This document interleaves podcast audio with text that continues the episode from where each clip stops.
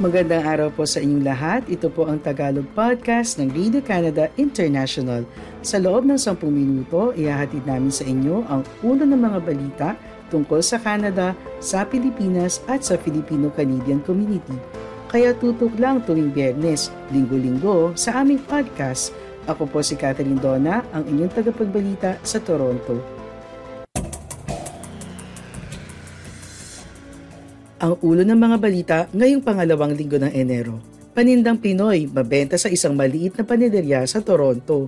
British Columbia, papadaliin ang pagkuha ng lisensya ng internationally trained nurses. Canada at Estados Unidos nangako ng bagong opsyon para maayos ang Nexus application backlogs. Japanese Prime Minister Fumio Kishida bumisita sa Canada para pag-usapan ang ekonomiya, trade, China at Russia.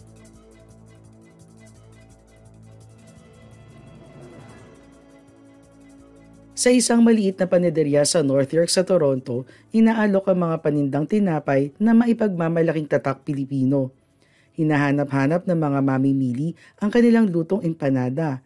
Makakapili ang mga customer sa chicken, beef, tuna at spinach empanada. Ayon kay Ana Briones, ang may-ari ng Ana's Sweet Creations, umaabot sa humigit kumulang limang daang empanada ang kanilang niluluto sa regular na mga araw. Bukod kasi sa kanilang tindahan ay ipinapamahagi rin nila ang mga ito para ibenta sa labing apat na tindahan sa iba't ibang lokasyon sa Toronto.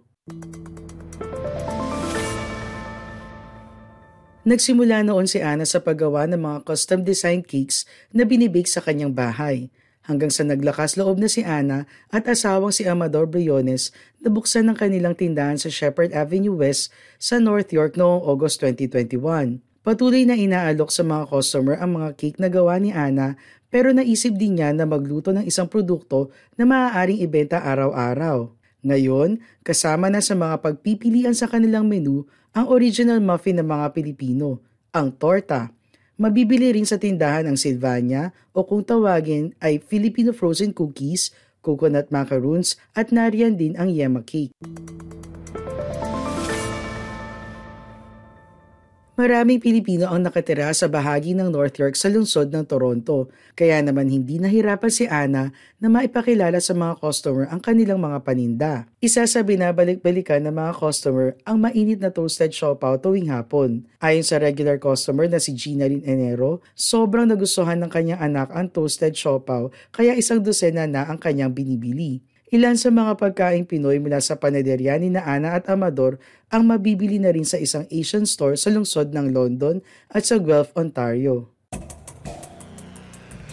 Ang Tagalog podcast ng Radio Canada International ay available din sa Spotify, TuneIn, Apple Podcasts, Amazon Music at Google Podcasts.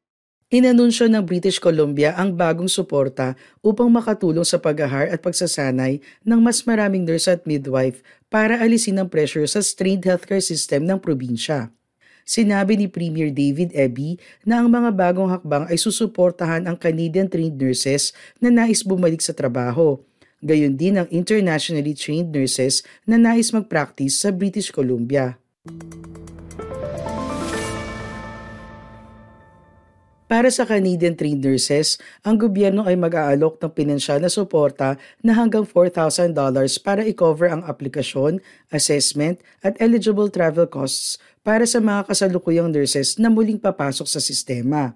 Magkakaroon din ng hanggang $10,000 na bursaries para sa anumang dagdag na edukasyon na maaari nilang kailanganin para makabalik sa trabaho.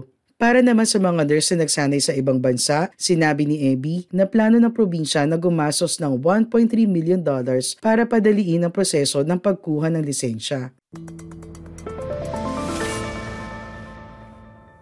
Ayon kay Abby, ang layunin ay bawasan ang registration waiting period mula sa kasalukuyang tatlong taon patungo sa pagitan ng apat at siyam na buwan. Sinabi naman ni Cynthia Johansson, CEO ng BC College of Nurses and Midwives, na ang pag-secure sa isang career health profession ay mas challenging para sa mga tao na bagong dating sa Canada. Kaya nais nilang tulungan ng mga aplikante na makapagparehistro sa tamang nursing role sa lalong madaling panahon na hindi makokompromiso ang kaligtasan ng publiko. Dagdag pa ni Johansen, ang tatlong taon na waiting period ay hindi katanggap-tanggap. Ang probinsya ay gumawa ng katulad na anunsyo noong Nobyembre para suportahan din ang mga doktor.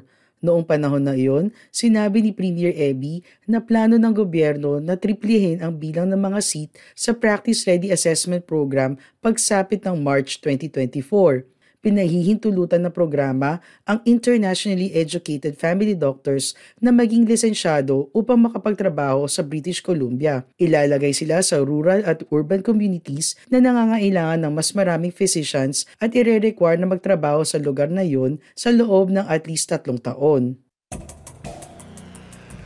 Para sa iba pang balita, bisitahin ang aming website ici.radio-canada.ca.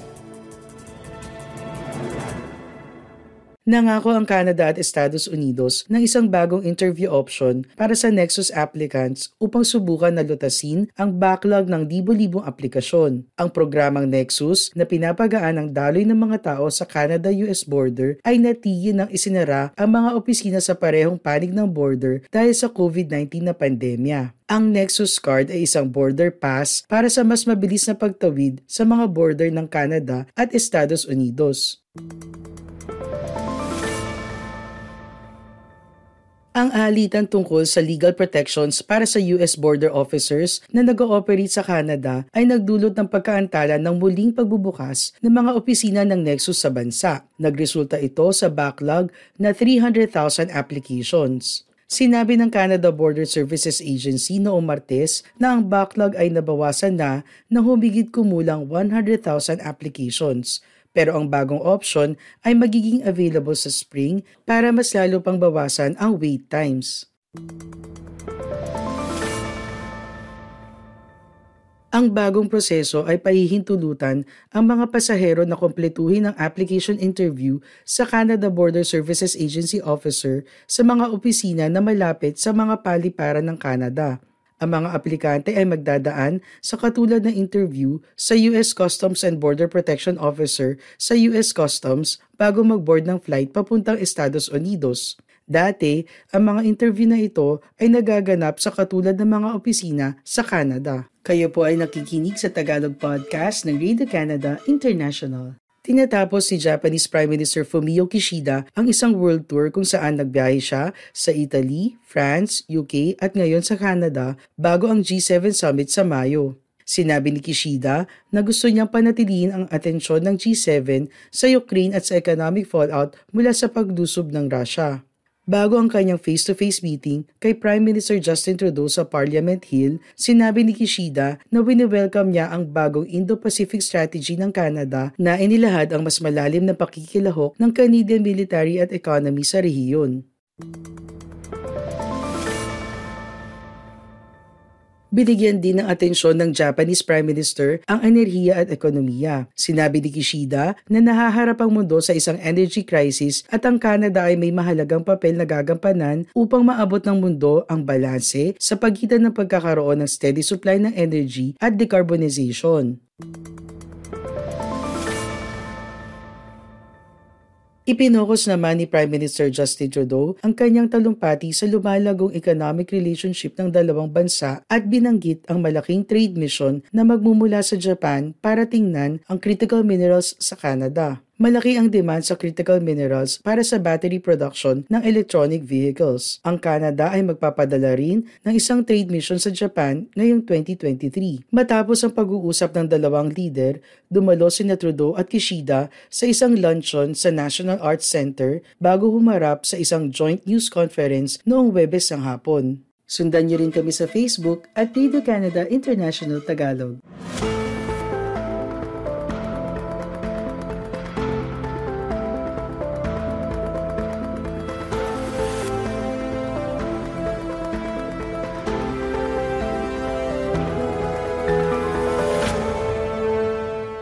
I-follow nyo rin kami sa Twitter at RCI Tagalog. Maraming salamat po sa iyong pakikinig sa Tagalog Podcast ng Radio Canada International. Lagi po kayong makinig tuwing Bernes para makabalita tungkol sa ating mga kababayan dito sa Canada. Hanggang sa susunod na linggo, ako po si Catherine Donna ng Vida Canada International.